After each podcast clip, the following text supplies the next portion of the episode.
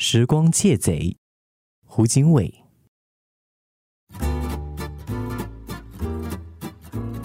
在一些手表相关的活动中，主办方会安排修表师现场示范如何组装各种腕表的零件。这一类的节目向来引不起我的注意，因为我的父亲是修表师。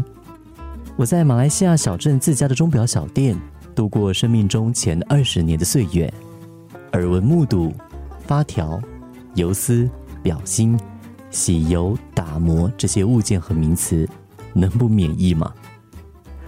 后来的二十多年，我离家在外读书、工作和生活，但记忆里抹不去的是父亲单眼夹着放大镜在灯下修表的身影。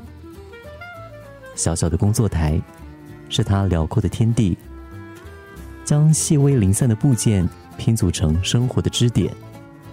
我一直以这样的父亲为荣。年少时。有许多个深夜，在安静的地面苦读。墙上多个挂钟约好在午夜十二点，以不同音调、节拍同声高唱。昏昏欲睡的我猛然惊醒，心里想着还要等多久才能够走到将来，摆脱这种无味的生活。然后我告诉自己：快，迟了就赶不上了。这种恨不得一夜长大，却又自知抵不过光阴的心理，让我萌生从时光机里偷来时日分秒的概念，想要以最快的速度燃烧青春，披上伪装的老成外衣，以为那就是事故。于是我在偷来的时间里连跑带跳，跌跌撞撞，走过成长岁月。来到三十而立的关卡时，我近乎狂喜的迎接这个人生的新阶段。它象征以往因为稚嫩而导致的挫败将告一段落，从此可以把过去交给命运的学费通通收回来。我甚至无视女性对于年龄增长的恐惧，寄了一张卡片给一位同龄女友，祝贺我们快乐迎接三十岁的生日。然后，我继续奋力的打拼，积极恋爱，投入生活，仍然抱着偷时间的观念，能偷多少就偷多少，希望占有先机，凡事比别人要快一步。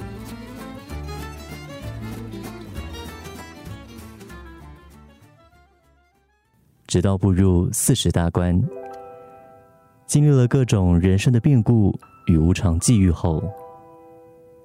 我蓦然醒悟，正牌的盗贼其实是时间。在我活到真正世故的阶段，才发现，时间偷走了我曾有过的纯真，我过去坚守不妥协的信念，也带走了我的父亲。从前自以为偷到的时间。其实是借来的，理当在下半生慢慢的归还。还债的方式，就是放慢脚步，尝试解读光阴在生命中留下的印记。我终于明白，不要再自以为是一名神偷，而是选择做一个生命的慢跑者。